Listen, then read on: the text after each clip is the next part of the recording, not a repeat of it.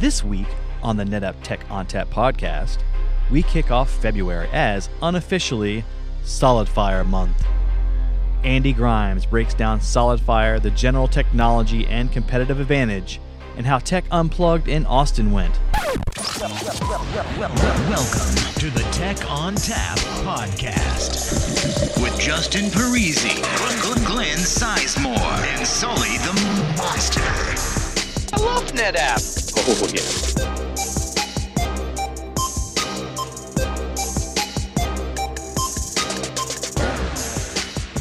Hello and welcome to the Tech on Tap podcast. I am Justin Parisi, and sitting next to me is. Glenn Sizemore, you're going to make me say my name again? Yes, say my name. It's it's like your new thing. You just, It is. I'm, I'm going to pull Glenn's string and make him talk. It's okay. Let me see if I can do it too. Sitting across from me is. Andy Grimes. Ah, no! No, that is not your name. Oh no, wait, that's No, the spo- guest today. Dang. Spoiler alert. Sorry, yeah, no, Andrew Sullivan. As uh, well, I wouldn't say as always because it seems like I've been yet again traveling, but uh, yeah, glad to be back after a, a week away. Yeah, you're, you're you're on that, that, that hype train called Docker containers, traveling the world. That's right. Yes, among other things. Uh, so yes, my my list of hats is is growing. So Wow, what other things? Can you speak of these things? What else are you are they dragging you into, kicking and screaming? Yeah, so uh, the the wonderfully undefined DevOps, uh, as well as uh, starting some developer relations type things. So I came up with a new term. Oh, yeah? Yeah, so you know how like you have guys that you know have to do like network and they have to do AD and they have to do everything essentially storage included. Okay, yeah. We can call those guys ops ops Ops, ops. ops ops Ops, ops. the operations operations guys. I don't know, Andy. What do you think? Yeah, it sounds like you need to patent that one. Yeah, I- Make, make some done money on it. done. Uh, joining us this week, of course, uh, is Andy Grimes. Andy, you're no stranger to the show. You've been here before, but why don't you go ahead and introduce yourself again to the listeners who uh, uh, don't perhaps remember? Sure. My name's uh, Andy Grimes. I'm a principal architect for Flash for NetApp, working with our Flash technologies, uh, field work, uh, working with resellers, working with our customers. Um, been around Flash for quite a while. Been with NetApp for about eight years. Um, so really excited to uh, be here today, especially after our SolidFire close. So that'll be the big news to talk about. What what's this? What happened? Uh, uh, apparently, that Christmas gift that you got us, Justin, it it, Oh, it, it- finally came in the mail. yeah, it cleared layaway. the check cleared. Yeah, that's yeah. good. So yeah, we've uh, we closed the deal yesterday. So we're we're all very very excited. Awesome. So you just flew in from Austin, and boy, your arms are tired. Hey, D- No, What were you doing in No, Austin? Stop this show right now. what were you doing in Austin? Uh, we were doing the Tech Unplugged event with uh, Steve Foskett. So we uh, actually uh, sprung it on everyone in the room. We were there for the uh, the announcement for NetApp was at 2:10 Mountain Time. Um, we presented at 2:45 Mountain Time. So just in time afterwards, we were the first people to officially present. But uh, Jeremiah Dooley and myself uh, actually went up on stage and presented to a room full of uh, bloggers and uh, customers and, and techies in uh, Austin. So it was a great event, uh, great response. Everybody was really excited. Uh, we were very happy the uh, close went through, so we were not standing in front of the room uh, doing interpretive dance. I think that would have gone over well, actually. Yeah, I, I, I kind of want a time machine. Go back. Let's let's just delay that email. Could have done just flat- just to see how they handle it. Could have done flash dance. Yep. So yeah, they uh, the SolidFire guys were great. They brought us uh, nice pairs of socks. So uh, we actually handed out the first set of the new SolidFire socks with the blue uh, robot on them. So we've slowly uh, acquiring them into uh, the fold. But uh, no, I actually was able to attend their sales kickoff last week. Uh, really, really great group of guys, great group of people. They're really excited to be joining NetApp. The cultures are obviously just an absolute great fit. Um, our sales teams is really, really excited uh, about having them on board and working with them in, in opportunities and, and helping them leverage the technology. But uh, yeah, so far um, a lot of the conversations were, you know, hey, what do you guys need? What can we help with? What, what can we do to accelerate their technology and their products? And that's exactly what they wanted to hear. Uh, from what I understand, you know, all but 11 of them have joined NetApp or, or some incredibly high number. They're about 480 employees, and they are just jazzed to, to be a part of the family. Yeah, we're, we're, we're I know. I'll speak for myself. I'm super excited. Uh, I, I SolidFire was one of those technologies in this space that you know as we've gone through the past three years and everything that's happened uh, in that time frame with with this whole explosion of flash as a marketplace and and and the dynamics with cloud and every everything start moving everywhere at light speed they were one of the few that I looked at over the horizon and said, "Okay, that's interesting. That's that's actually pretty compelling. It's wildly different than anything we do, but but it's very interesting. Uh, and now having that in house as part of of the complete portfolio, y- yeah." Yeah, we're a little bullish, or at least I'm a little bullish. I'm, I'm, I'm perfectly, you know, comfortable standing in front of anybody at this point and going, "Yeah, what do you want to do? Yeah, we got it. Sure." Yeah, th- that was interesting. I had a conversation with Dave Wright, who is the now the former CEO of SolidFire. He's now the vice president of the business unit for SolidFire, and they will maintain their own business unit, their own development, marketing, and sales force. We are we are doing as little touch as possible to help keep them focused and keep the momentum and just feed them resources. But that was one of the things he said that really resonated. Is you know two years ago having three different flash products wasn't necessarily what the market needed. It was early adoption. It was that hyper growth phase, but people were using it for narrow use cases. Yeah. Now we're definitely in the case where SAS disk people aren't buying them anymore. They're putting it on flash with just minimal dedupe and compression savings. The costs equate. So SSDs are basically your performance tier for all storage now. Now the question is: is all these other use cases? What if you need NAS protocols? What if you need all these other capabilities that people have, you know, traditionally, if you've bought from a big, big uh, three-letter vendor, you've had one of ten products to choose from, and they're not going to do all flash versions of all of them. Yeah. Um, so that's really what we're seeing is is now as we move into all flash data centers and with larger capacity um, flash drives coming out in the very near future, we're really expecting to see SATA drives go away rapidly. And I already have customers literally that, that I talk to who are saying there will no, be no more HDDs coming into our data center. Period. Yeah, it, it feels like we're in this real, this weird chasm right now where those prices aren't quite there yet. but Close. nobody wants to buy the hard drive that's still a little bit cheaper. So an organization is either financially strapped and and they buy the hybrid config. Uh, that, that that gets them what they need today, knowing that that yeah, eighteen you know twenty four months from now, absolutely, it'll be all flash. You know that it's just what it is. Um, or they pull the trigger and, and make that leap now, knowing that it's just a little bit more expensive, but but that is their eventual architecture.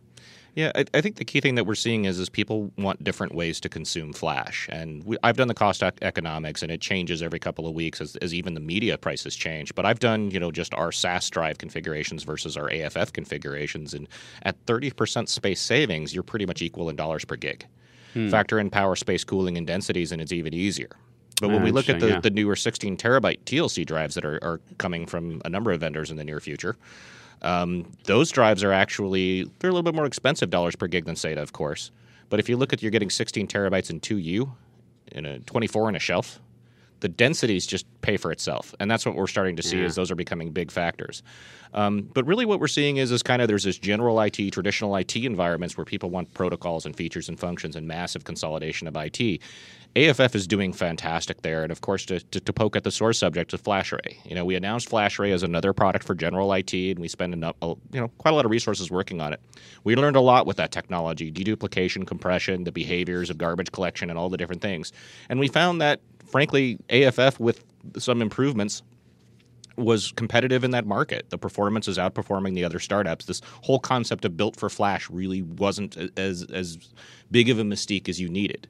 Um, because many of the Flash vendors that are out there, they're, they're not that unique. They're active, passive only architectures that don't scale out, or they only scale out with the same media types. Those aren't really innovative technologies. They're kind of increasingly becoming niche cases. AFF, with the improvements in inline compression, inline deduplication, and some additional things we're working on, please talk to your NDA presenters, they're spectacular.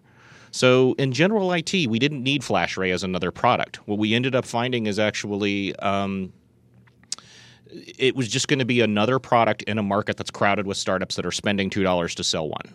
Yeah. And that just wasn't where we needed another technology. And while it had some great people working on it, some awesome resources, we just looked at it and said we didn't need another foot in this race because general IT spending is decreasing. And what we're seeing is, is there's this new model of IT consumption that's coming. People who are taking workloads in AWS and bringing them on prem and trying to set up that same environment. These customers don't want to understand RAID groups. They don't want to understand aggregates. They don't care about protocols. They care about scale out. Yeah. seamless scale out in a very economically predictable manner. They care about QoS and user experience. And they care about automation because they want that one click provisioning of their environments. And that's where we saw SolidFire just had a very natural fit with these people that want just a very, very different storage consumption experience. Um, they support Block, they support iSCSI and Fiber Channel, but for the most part, when we get in, when we talk to their customers and when we've competed with them, and we didn't compete with them all that much, but when we have competed with them, what we found was was really kind of some strange apples and oranges config- consumptions. Hmm. We were offering a lot of features on AFF that the customers just didn't care about. They really cared about these consumption models. And as we started to, you know, in conversations at their sales kickoff and conversations with our sales reps, they're talking to and selling to different people. They're talking to OpenStack architects, to virtualization architects that have very different consumption models. So it's not necessarily that they compete for per se with you know an, an XtremIO or a Pure or a particular product. It's more likely that they're architecting a completely different solution for new model of IT consumption. So that's what we think is really awesome for us is this is a different conversation that we're getting into with customers. So I talk to our sales teams and some of them are really confused. Hey, why did we buy them? Does this say, say something negative about our AFF? In fact, our FlashRay cancellation to me is the biggest vote of confidence in the all flash FAS Agreed. because it's basically saying we're gr- we're good enough. We have a couple little things here and there we want to accelerate. We want to make our products easier to use, of course, because that's that's just a trend in the market. But all of the features and functions that that we deliver with that are perfect for general IT. Um, but SolidFire is there for people, and one of their great use cases is people who are developing applications in AWS. They get to 15 million in revenue spend. They get to 100 thousand dollars a month in budget that they're spending in AWS for capacity. Hey, how do I, I like to pull this on prem and put it in a colo? SolidFire is a great architecture to build that because it scales like AWS. You have QoS capabilities to give you guaranteed performance, and you have automation to do that one-click interface, so you can provision it exactly like you did in AWS.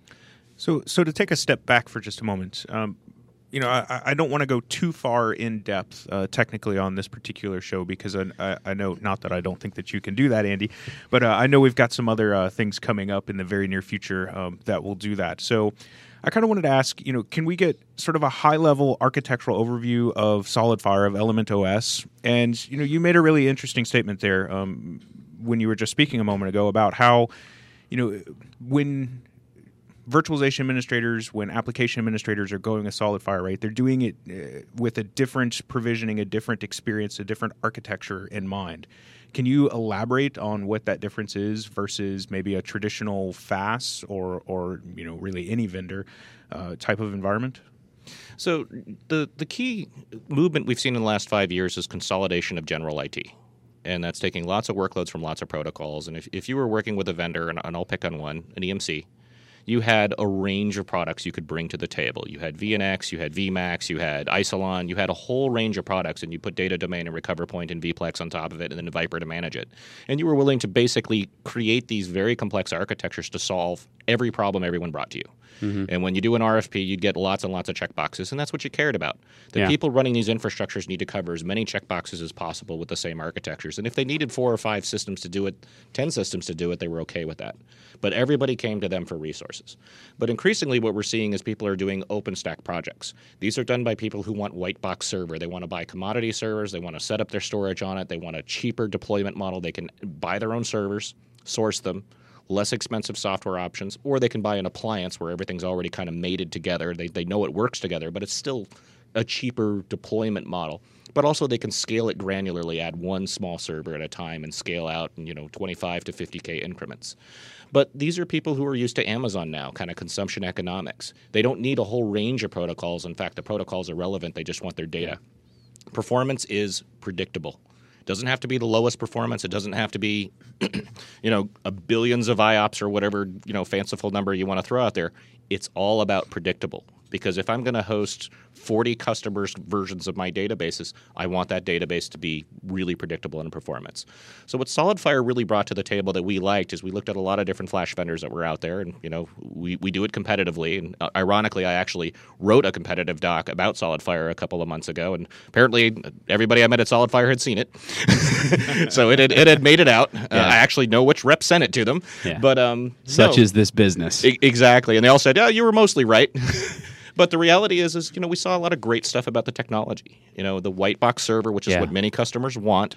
Um, white box server is not for everything. It's probably not for the highest, lowest, lowest latency, highest, highest performance, and that's where we see AFF and EF fitting in. But the white box scale out, you can add nodes non-disruptively.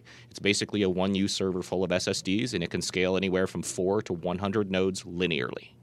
Um, QoS is built into the operating system. As you deploy virtual machines, you get a capacity bucket and you get a performance bucket, and you set both as you go. It can burst, it can cache credits for it. Really, an outstanding QoS capability that service Yeah. providers absolutely love, um, and it's really, really simple to deploy. Um, and I think that's that's important to understand. To a general IT shop, they're willing to tolerate some complexity to check off all those boxes. But to the people deploying these solutions, for example, in OpenStack, they don't care what protocol it is. They just want it to behave linearly. They want all the APIs built into OpenStack already so they can set it up in an hour and start actually provisioning and spend all their time on the orchestration and automation. And that's just a different consumption model. And we have customers that use OnTap, and we have customers that use SolidFire, and quite a few that use both. But most of the time, they find there's just very different use cases. OnTap is for checking off all the boxes and consolidating everything and getting this great cost-effective infrastructure. Yeah. But at those same customers will have their OpenStack architects will come and say, "Hey, we tried Ceph. It blew up in our faces because it's it, two PhDs should come strapped to that." SolidFire, all the APIs are built into it. Literally, I've seen demonstrations already where you can have it up and running in an hour, and your people spend all their time working on the orchestration automation. So, and that's really a fundamental difference. Is it's it's a different consumption at a different level. Um, it's a different emphasis for what a lot of them are looking for. But we've seen people, for example, they create a new application they want to run in Amazon, and they're running that environment. They get to that hundred thousand dollars a month in AWS spend, and they want to pull that back on prem. They don't want to learn storage. They don't care about a whole list of checkboxes and features and functions. They've probably got a virtualization guy who speaks OpenStack open source, or who speaks VMware virtualization or KVM or Xen or whatever. But he's willing to build this himself, and he doesn't want to learn about RAID groups and aggregates and all the all the traditional storage stuff. So those are the kinds of customers we see happening. There's a huge growth area in the IT spend there, and we think SolidFire really plugs into that. Um, no one else can touch them. None of the other Flash vendors can grow out linearly.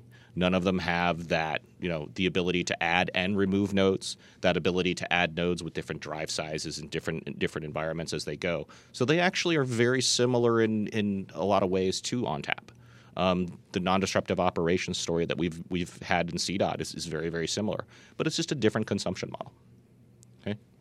So I'm I'm curious. Uh, one one of one of the things that uh, quite frankly impressed me uh, just endlessly uh, was uh, when SolidFire decided to take uh, their software and and uh, spin it out under the Fueled by SF program.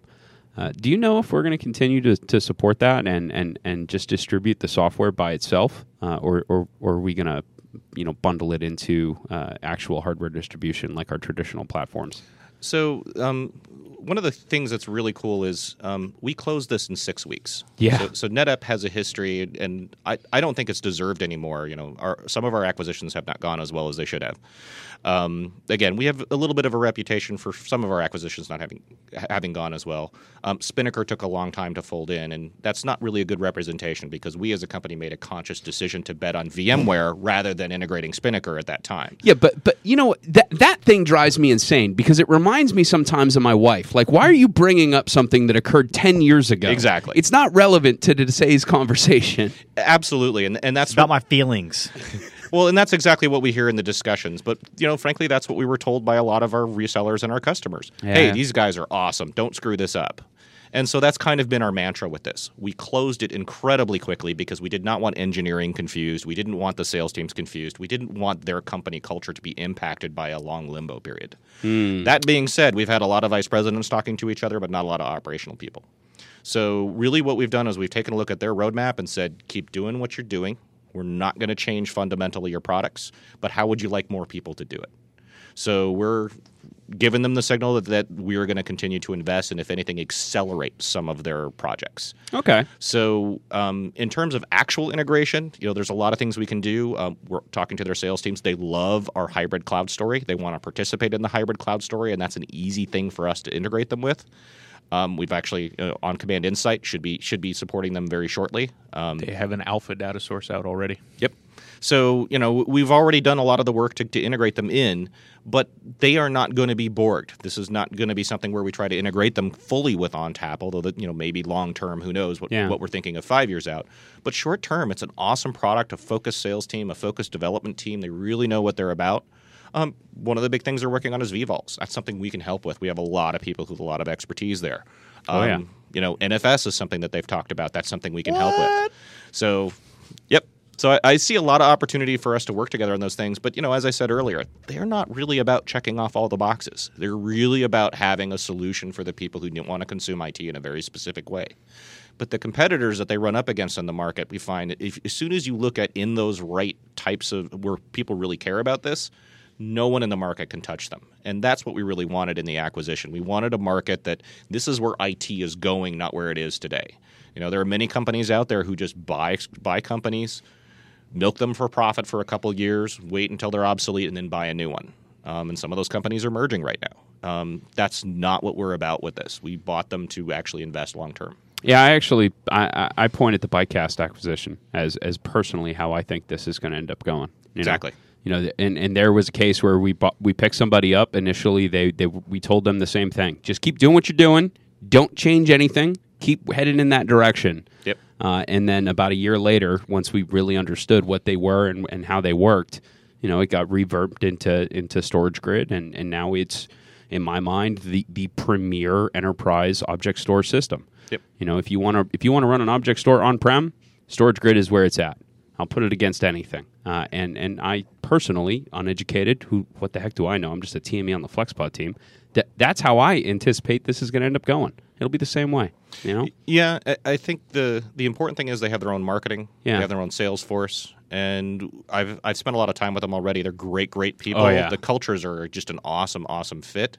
Um, but there's a lot of things they can help us with. You know, I, I loved a conversation. They have a two line item quote.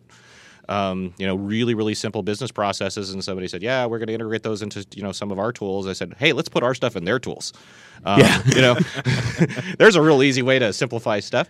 But but no, I mean their their sales org's very very focused, very very good at what they do. Um, I've competed with them in a couple of cases, and Yeah. what was f- interesting to me is they would come in, they would not lie about the ratios of, of storage efficiencies. They were scrupulously honest with their customers and genuine about what they could do and what they couldn't. And I think that fits very very well with our culture. Because there's a lot of uh, noise in the market right now. There's a lot of promises. There's a lot of guarantees that aren't worth the paper they're written Yeah. on and there's just a lot of kind of just desperation in the market.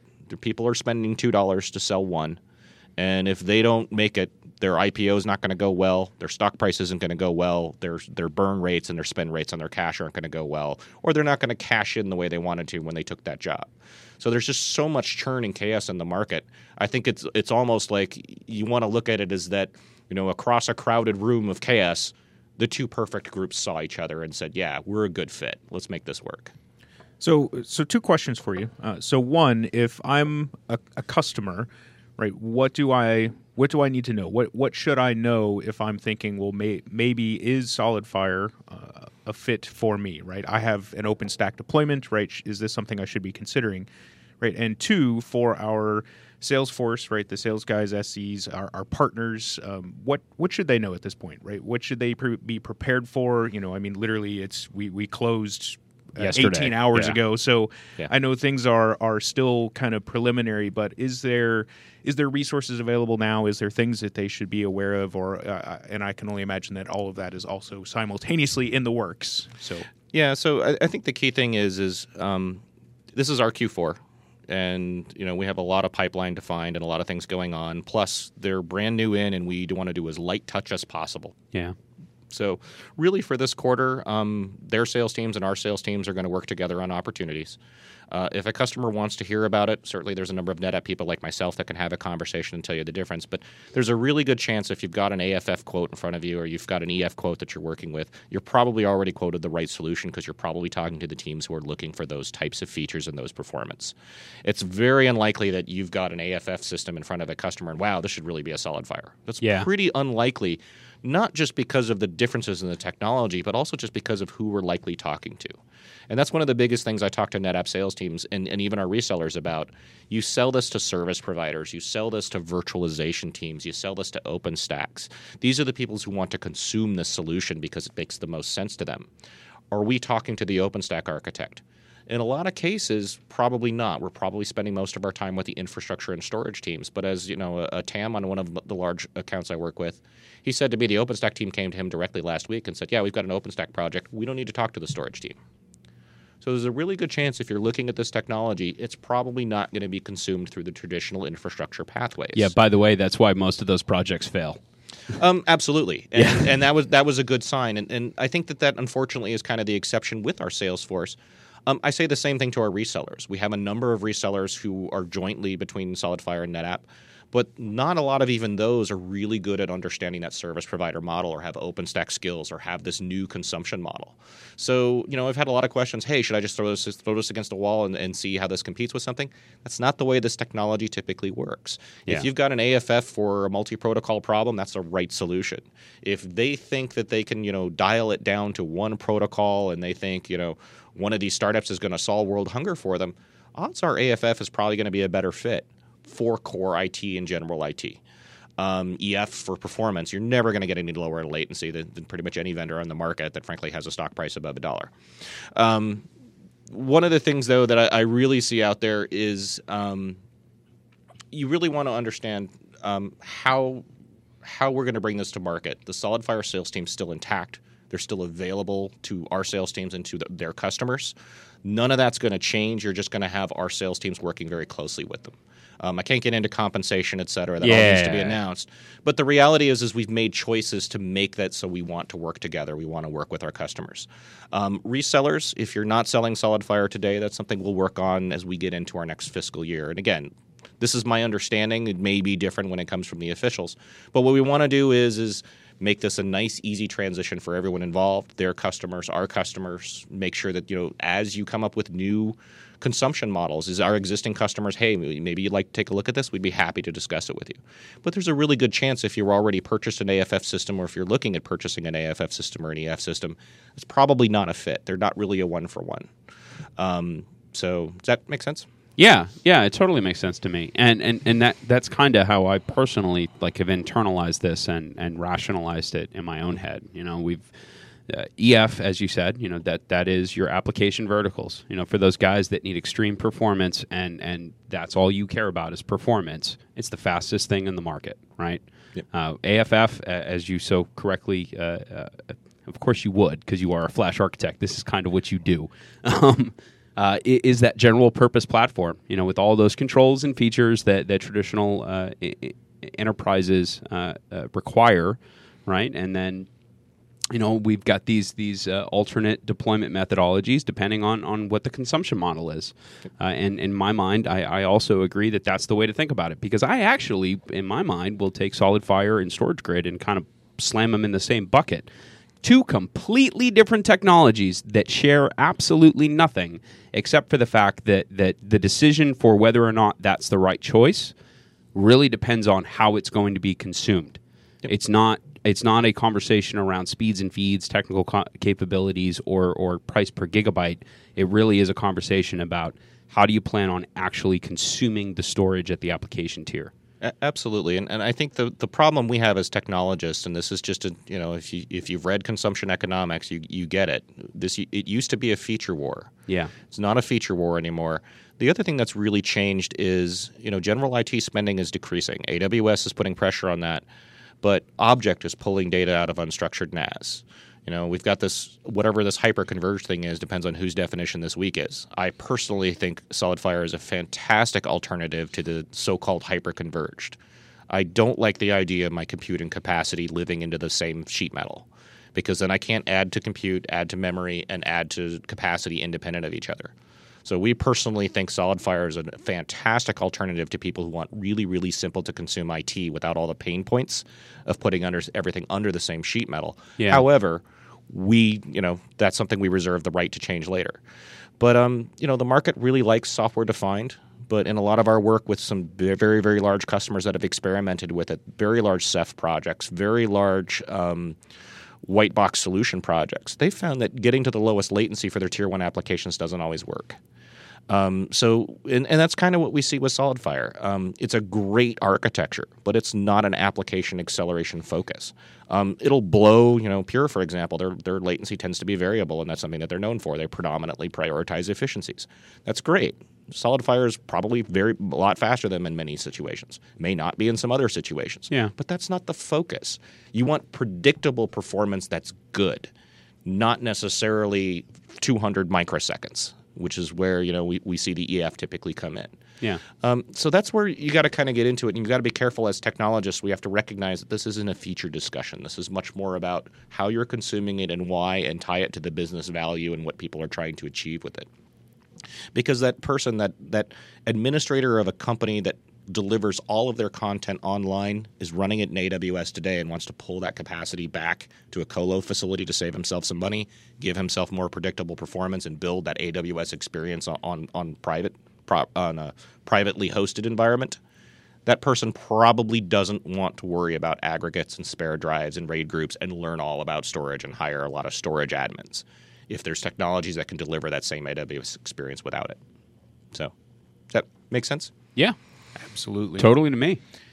I'm really annoyed Why are you annoyed, Justin? because I want to ask a question, but he keeps answering them before I ask them. He's like, he he is the Flash. He is the Flash? of like question answering, Oh, he's he's just running like around. low the- latency, d- Okay. predictive analysis. Just come on, man. Yeah, I've been getting hammered the last three weeks because uh, it's actually amusing because almost no, no one inside of NetApp's been able to talk about it. It's been the Fight Club conversation. You're not supposed to talk about Fight Club, but do you know about Fight Club? Yes.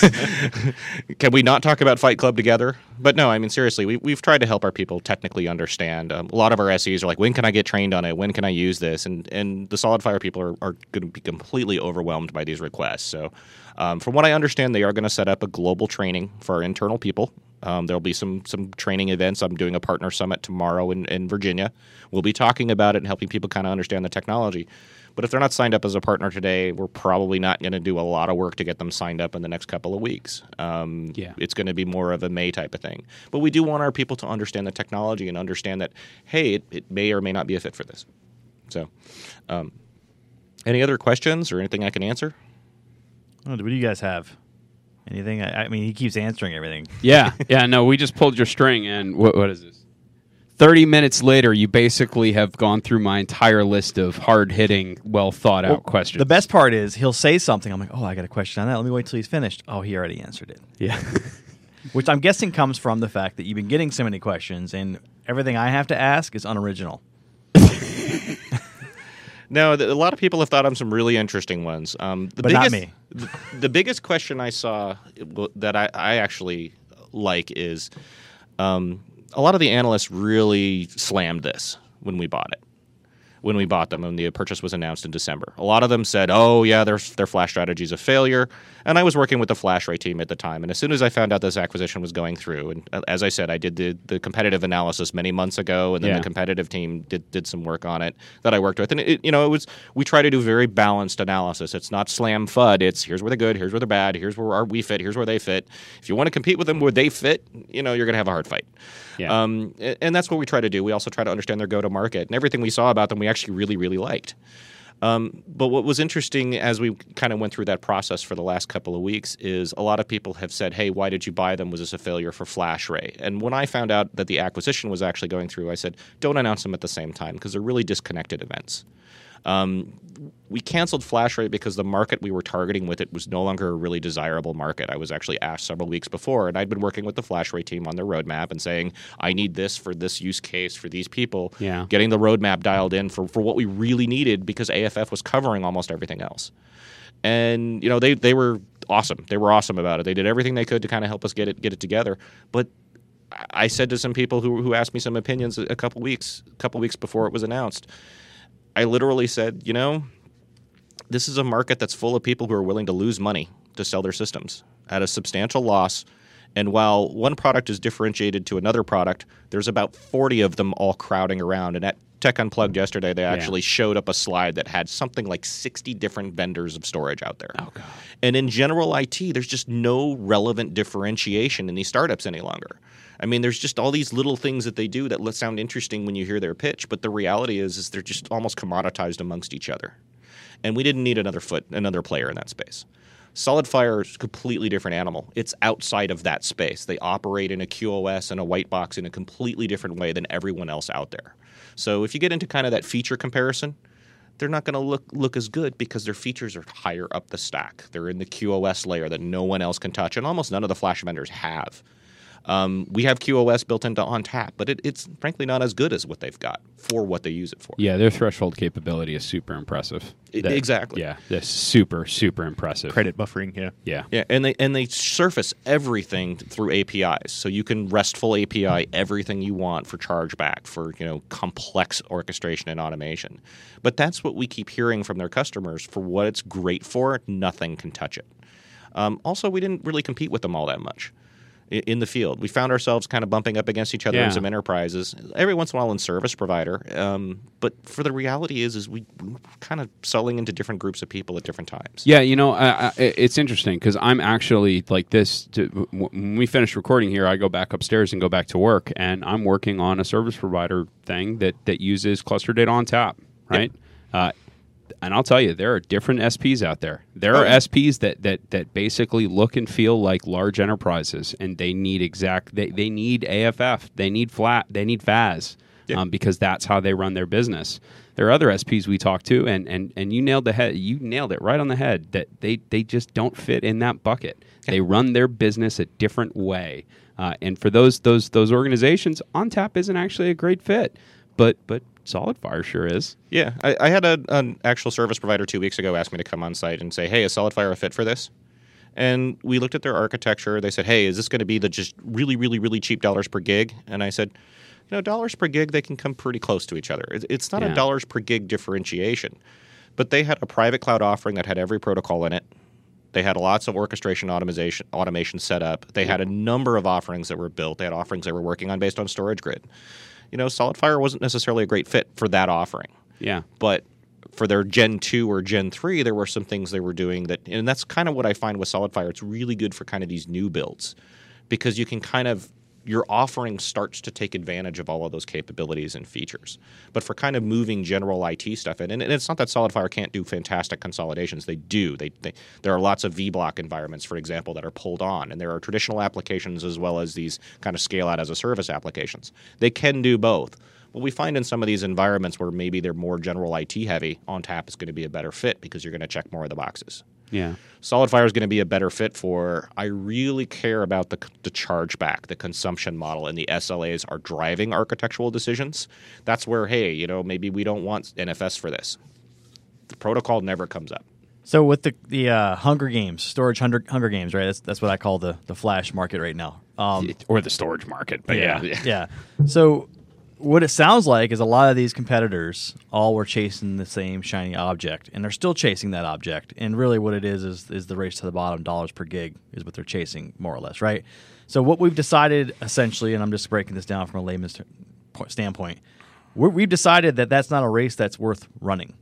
We've decided that the race to the future is what we're going to do with the SolidFire acquisition. Is that kind of the way I've distilled it? Is that accurate? A- absolutely, and I, I kind of termed it as is it's a clean space play. You Yeah. know, wh- where it's selling and people, you know, they're taking these giant open source applications that they've developed in AWS and they want to bring them back on prem, MongoDB, these just very complex Docker environments, et cetera. They want a different consumption model. And they want different things from technology. And the Pures and the XtremIOs, the Pures of the world that are as you know no better than our old seven mode silos, that's not a very good deployment model. In fact, that's one Yeah. of the things the SolidFire people tells us is you buy a Pure box, it's really easy to install, and you, and you don't know, need to know about RAID groups and spares anymore until you have 10 of them. Then you have 10 separate silos you've got to figure out how to move data between them and do all the traditional silo management. Plus, you have no orchestration automation in QoS to help with consolidation. So those 10 systems start to become little islands of application silos. and, and and then you learn enough to realize you have to build something that looks um, remarkably similar to clustered Data ONTAP. Exactly. So what's what's interesting that they actually say is the second flash array for almost every pure customer is a SolidFire. Because they've already. Oh, kind of- that's hilarious. and they've already bought into this, and then they've seen all the problems with that, that architecture. And not not to pick on Pure too much. I'm, I, I think Pure is an interesting technology. They just made some architectural compromises to get to market early, and now they're paying for those because there's a whole ro- group of second generation startups and third generation startups that are coming in, but they're all still targeting that same general IT space because they think if they just pull enough margin from each other, they can make it to IPO, they can all cash out and go on to their next job. Yeah. Um, that was something I didn't feel. In the, by the way, with the SolidFire people, I didn't feel like they wanted to cash out. I think they felt like, and and really what I saw in, in the vibe from them is, hey, these guys can help us with our roadmap. They can they could open up avenues to us that we don't have today, and that's that's huge for both companies. But yeah, in the traditional storage and general IT space, we don't need any more storage vendors. There's, I think we're going to see a lot of them die this year, this year and next year. Um, that being said, I think we thought we'd see more of them die last year.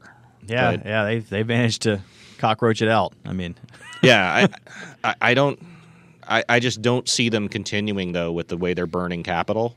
But that's something that a lot of the the startups are starting to see. Do I have someone to buy us versus do I have somebody to? Um, are we going to IPO and is it going to go well? Because in this market right now, IPOs aren't looking like a really good prospect. You know, I don't. I don't think. not for any industry. I mean, it's the Yeah, stock yeah. market in general is just kind of like, yeah, Yeah, let's thanks, just- China. Yeah, So, so I, I- yeah, I think they're all going to have some some economic stresses. But you know, again, not to pick on a particular vendor. That's just where the market is right Well, now. I mean, There's you a could- lot of chaos. You could look at the vendors out there and just kind of look at them from afar, and you could see generally who is angling for that right that that IPO or that cash out. I mean, you can tell from some of the messaging, you can tell from just the behavior of how they're doing things that oh, that looks pretty obvious that you're just trying to, to cash in. Yeah, to a certain extent. I, I- I, I'll agree with I- that yeah, a little I, bit. I mean, I'm not, You know, I'm not it's- calling out names, but yeah. yeah, I've seen it. and I'm like, oh yeah, that's really obvious. yeah. Yeah, you definitely in, in the storage business in particular, you definitely run into scenarios where you just look at you walk in and you talk to the customer and, and you talk to their architectural team uh, and you hear from the, the rep and you know 45 minutes later you look around and just like okay so uh, nobody was listening the whole time that this guy's been talking because everything on this quote is not relevant. Uh, there are those scenarios right that clearly does happen in all vendors across all verticals. Um, but but uh, for the most part, I feel like we have done an, a phenomenal job uh, of of fighting against that uh, and keeping our people focused on on what ultimately really does matter, uh, whi- which really is just customer success. If you can make a customer successful, business will come. That's the only thing that matters is solve their problem and leave them happy and help them get over that hill. Business will come you know and and and i agree with uh, although i don't know them personally very well uh, i know a lot of people over there from from before they were over there since uh, we had a whole bunch of uh, cisco converts that, that went over to solidfire about a year and a half ago um, everybody that I know that had had that focus, you know, that that, that same mindset. So, uh, you know, we talked about it when when we first heard the announcement. We didn't think it was going to be a problem. You know, we were just kind of crossing our fingers, going, "Please clear," uh, because this could be awesome. Uh, and now it's cleared, so I'm getting ready for the awesome. Yeah, That's right. I I think I think it really comes down to the question that I've always heard asked around here is what problem are you trying to solve? Right? Yeah. Like, And if you approach a business from that perspective, you'll succeed. If you're appro- approaching it from what features can we give you to make us buy your make you buy our product, you're not going to succeed. Well, all right, Andy. Thank you so much for uh, uh, flying overnight from Austin to RTP so you could come up here and and uh, let us know uh, what happened yesterday with with the acquisition. Uh, and and some of our short term plans, of course, you know, all of this stuff's going to continue to harden up. Uh, we're, we're we were joking uh, before we actually hit record that February is probably just going to become uh, SolidFire month for us. Yes. Yeah. Uh, a lot of 101 presentations are planned, and Yeah. we, we've warned the SolidFire guys. It's like, yeah, we, we can handle a few of those for you, but you're gonna, you guys are gonna have lunch booked for the next nine months. I think was something that, that one of them said. yeah, be prepared for you know tens of thousands of of uh, customers and partners to all of a sudden look at you at once and go, "So what do you do?" Exactly. Or just getting question after question that are the same question over and over and over again. You're going to get that. It's going to happen. You're just living vicariously through yourself now. I am. All right, Andy, that was that was great. Thanks a lot. Um, one Yeah, thing you don't you don't have to run away, but you can if you want Yeah, to. yeah, you can stick around. I mean, it's, you know, nobody's chasing you out of here. All right, so one feature we've started here at the podcast is the Ask the Podcast feature. And what we've asked people to do is send in questions of various storage things that they want to know about NetApp related. And when they ask these questions, we say we answer them on the air and then we give you stuff like stickers or whatever we have in our desks laying around from previous trade shows, is really what it comes down to. Yeah. I need to clean out my area. I have a lot of swag. Yeah, A lot of swag. I got to find some more podcast stickers because I'm down to like granola bars in my Yeah, desk, I'm- and I don't I'm- think anybody wants that. I'm thinking I'm going to bite the bullet and just buy some. But yeah, so we have other stickers and we have other stuff that we'll be sending out. But if you have a question you want to ask the podcast, uh, podcast at netapp.com. If you have flash questions, of course, we'll direct them to Andy and he'll answer them. Um, so one of the questions we got was from Stacy Carter, and she is on Twitter as, as Virtual Stace. Uh, she asked, "How does she? How do I use the PowerShell to automate a few tasks on one or more ESXi hosts in Virtual Storage Console? Is there an up-to-date PowerShell toolkit that would help me?" And Andrew Sullivan just so happens to know the answer to this question, don't you, Andrew? Yes, and the answer is yes. That easy. That, that easy. So, uh, as of Virtual Storage Console 6.0, the PowerShell commandlets ship with the download. Uh, so, when you go and download Virtual Storage Console, you get the, the zip file inside of there will be the, the module for the commandlets. You just drop it into the appropriate place for your uh, system, and you can now do the vast majority of Virtual Storage Console related tasks. Now, I will note that that does not include backup and recovery because backup and recovery is a separate module. Um, however, if you are using Virtual Storage Console 6.1, if you're using SnapCenter, right, SnapCenter has its own set of commandlets, so you can absolutely, right, those two are fully integrated. You can absolutely take advantage of automating backups, right, snapshot recovery, etc., through that platform. So yes, absolutely, fully available today. Um, I will note one thing. Uh, so Stacy and I emailed back and forth a little bit. Uh, so there are currently no uh, uh, what we refer to as EHU commandlets. Uh, so EHU standing for ESX Host Utilities. So we don't have a commandlet, for example, that will go in and check for host-based best practices whether or not they're applied, how to apply them, that type of stuff. The reason for that is, well, you can do that outside of Virtual Storage Console. We publish all of those things inside of our best practices TR, uh, so TR 4333, uh, as well as inside of the installation and administration guide for uh, for Virtual Storage Console. I believe it's even like page 37 or something that they're listed on. So I have published before. Um, I will make sure to include a link uh, how to set those using PowerShell, so that way you don't have to rely or you don't have to wait for a power a commandlet to come out for Virtual Storage Console. You can do it today automatically. Yeah, personally, I uh, do a web search on practical-admin.com for ESX best practices, and I just run Sully's PowerCLI script. That sounds like a plan. That sounds Yeah. like the the right way to do it. Yeah, that's what I do. Yeah. Google is our friend. So another question we got was from Tim Kustner, and he asked some general SMB support questions, and there was one in there that I see pretty regularly, so I'm gonna go ahead and address it here. The question was if I enable SMB2 or SMB3 after I've already started running CIFS on my storage device, will that cause me any problems, any disruptions? The answer to that is no. Uh, existing connections to SMB1 will remain SMB1. The SMB1 connection will be retained until that host is rebooted and establishes an SMB2 connection, provided that client supports SMB2. So, Windows XP, you are out of luck. And honestly, if you're running Windows XP, you're probably also out of luck because they're not supported anymore. Yeah, for a different reason, Right. but still out of luck. Still out of luck. Um, if you disable SMB2 or SMB3 while there are clients using SMB2 or SMB3, you would see a disruption because those clients would still be trying to use SMB2 or 3, would not try to go negotiate a lower version, and then you'd have an outage on those clients until you rebooted the client. So, enabling, no problem. Disabling, yeah, you might have a problem. Interesting. I never thought about that. It- it- it- I would have thought that the the behavior would be the the uh, file handle will time out and then it would reconnect, and upon reconnect, it would negotiate down. You would like that to happen. But once it once it locks in at a higher protocol, yeah, the client doesn't it keeps retry. Trying, yeah, Huh. and that, I mean that may that may change in newer versions of Windows, but from what I've seen in, in practical use, it Yeah. just yeah, because we'll have we'll we'll have you know support conversations where you know somebody calls in and the support guy's like, oh, you should disable SMB two, and I'm like, no. Because that's going to cause you an outage because you're going to have clients that are just you know trying the SMB2 protocol and it's disabled; it can no longer connect. Yeah, there were there were also uh, some growing pains uh, around the SMB stack. Uh, that that, that that this particular email that, that we got uh, was was referring to an older seven mode system. Uh, in seven mode, you know, of course, SMB two was disabled by default, and and you know we had to have this kind of like uh, matrix tree conversation to figure out whether or not you should really turn it on. Um, in in cluster Data ONTAP, SMB three, two, and one are always on uh, unless you explicitly go into the options and turn them off. Uh, it's a wildly different architecture, and it's just built for those modern protocols. So it, it, w- these problems are really it's it's a legacy issue with the legacy platform, right? Yeah, absolutely. Uh, cluster Data ONTAP just doesn't suffer from any of, of these complications.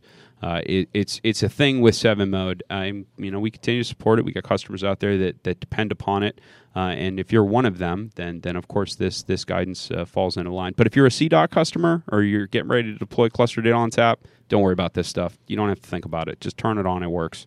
Yeah, I mean, specifically, one of the issues he was referring to was an issue we had in older 7 mode with SMB 2.1. And Yeah. that's a non issue in cluster Data ONTAP at all, different stack entirely. And in 7 mode, they've already fixed it in a recent release, so don't worry about that either. Just run the latest release of cluster of uh, 7 mode, and you shouldn't have any problems there. Yeah, you should. Generally speaking, always just run the latest release from your vendors. Yeah, I'm, yeah. I'm, I'm- continuously like just blown away uh, walking into various accounts, and you know, you, you you'll walk in and talk to a customer, and they'll be like, "Oh, we're trying to do this, this, and this," and you'll be like, "Oh, okay, well that's standard in Windows. Just enable this feature," and they'll go, "Oh, no, no, we're, we we we only use Server 2008 R2." and, and I always find myself just in the in the room looking at them, going, "Okay, I came from from a federal environment. I, I've worked in in places that had those kinds of rules before. I'm amazed that those rules still exist in 2016." It's effectively hitting the snooze button. I don't know. See, once you hit 8.3, this isn't a problem, right? Literally yesterday, I upgraded my eight node cluster. I typed the command and then went to lunch. This is my point. And I, I, I mean, You- I'm you are running, brave to, like, I'm just go to lunch. You're like, Several hundred later." virtual machines, right? It's running multiple other labs and all kinds of other things inside of our environment for doing, you know, virtualization, for doing containers, for doing all kinds of other things. It just non-destructively handles it. It, it really is fantastic. I've been doing vol moves. I've been doing all kinds of stuff, getting ready for an equipment move in the near future, and yeah, it, it- it's great. I'm totally with them. I do the same thing all the time. I've got I- the old school mentality. I'm sitting there watching it, like, oh, is it going to break? Is it going to break? Oh, it didn't break. Awesome. All right, I could have left and gone to lunch. Now I'm hungry.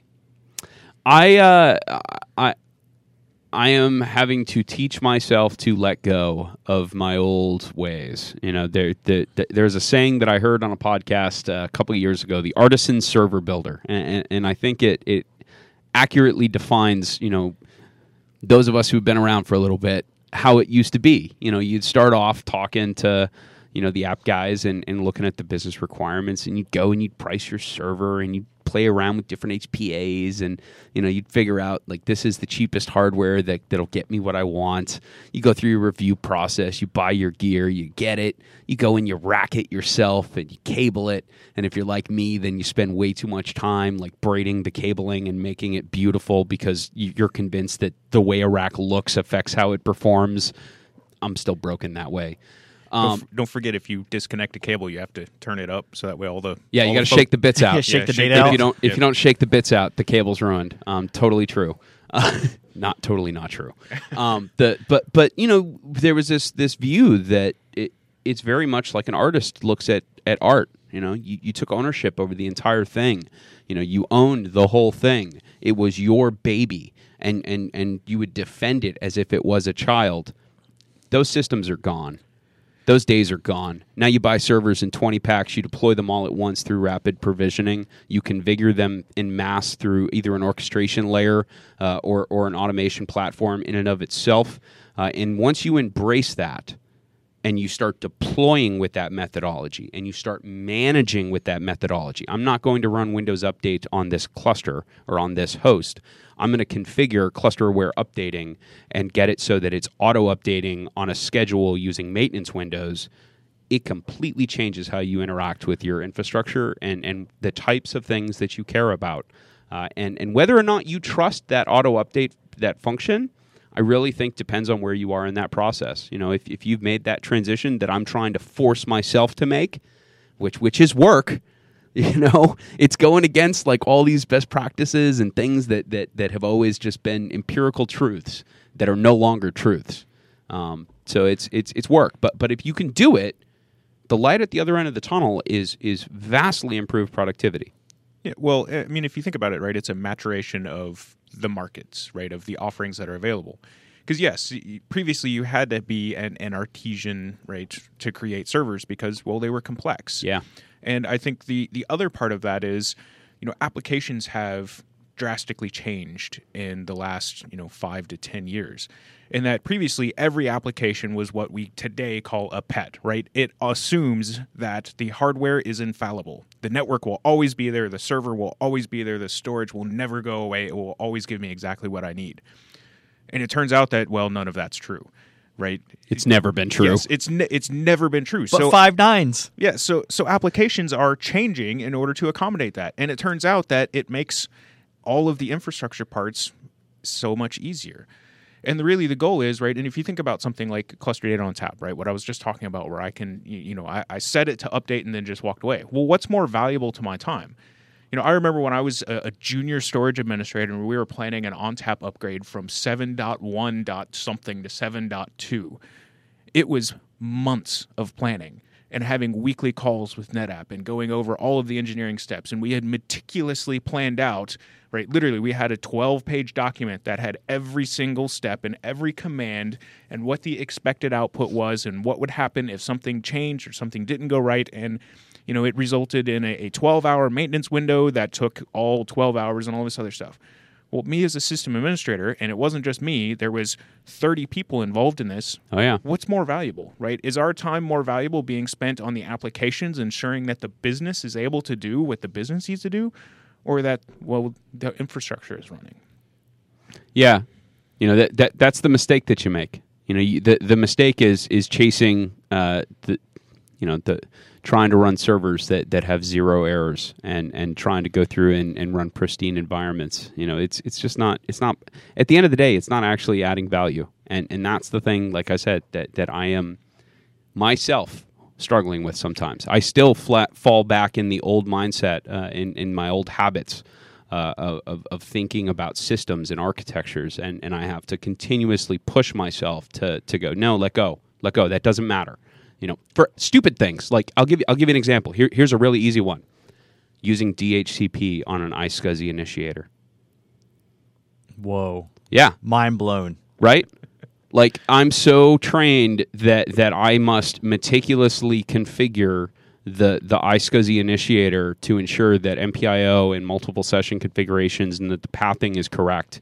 Um, that that it is really hard for me to let go and and just say it'll be fine. You know, it'll pull an IP off DHCP. It'll run its DSC config script to to get the initiator configured. It'll connect it to the target, and DSM will ensure that the paths are correct. The system has been designed so that I can throw work at it and it will just work. I don't have to micromanage every aspect of that work. But actually doing that in practice requires effort. You have to force yourself to do that the first time. And then you see it work and you go, yeah, this is so much better. So so no more um, handcrafted, free range, grass fed servers anymore, right? I mean, that's over. Yeah, I, I personally think it is. You know, we're we're we're or at least we're on the way out. So you those, know, those guys need to move to Brooklyn. Is that what you're saying? maybe not learn to bro- move to Brooklyn, but uh, I've said it before on this podcast, and I'll say it again. Uh, if your primary mechanism for interacting with with your infrastructure is a mouse, um, you you you may want to find a new career Yeah. Uh, because that's not gonna that's not gonna work, dude. I don't Nope. care how good your GUI is, and I don't care how good your management tools are. You can't keep up with me if you're using a mouse. That's I right. move faster than you do. It's that simple. Automation. Yeah. For the win. All right, that music tells me it's time to go. If you'd like to get in touch with us, send us an email to podcast at netapp.com or send us a tweet at netapp. As always, if you'd like to subscribe, find us on iTunes or SoundCloud or via techontappodcast.com. If you like the show today, leave us a review. On behalf of the entire Tech ONTAP podcast team and Andy Grimes, I'd like to thank you all for listening. Oh, yeah. Remember to send us your questions. Podcast at netapp.com. Oh, you can make it over there, man. Falling asleep on me? I fell. I well, I started reading, and I was like, "Oh, I, I still have the guys from last week in here as the." oh, is that what happened? I was like, "Oh yeah, I could mention those guys, and it would it just totally me make me re-record this? this." Oh yeah. Or, or I could just call you out and, and Yes. we'll, we'll capture all of this in the recording. That's okay. I'm okay with being called out. it's Not okay. A problem. Well, I'm, I'm okay calling you out, so this works. It's good. It's good.